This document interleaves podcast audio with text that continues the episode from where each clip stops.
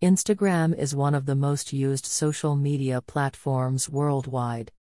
In a world where Instagram suddenly disappears, we can safely say that our daily habits would change radically.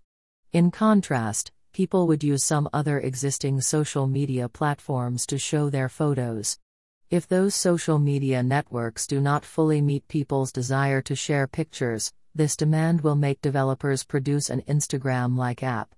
Because if there is no application to share your photos online, people would have to show their photos in original albums.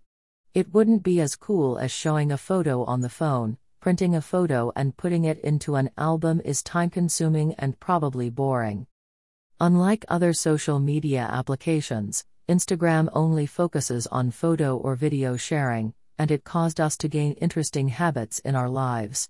Apart from us becoming addicted to digital media, Instagram brings ease too.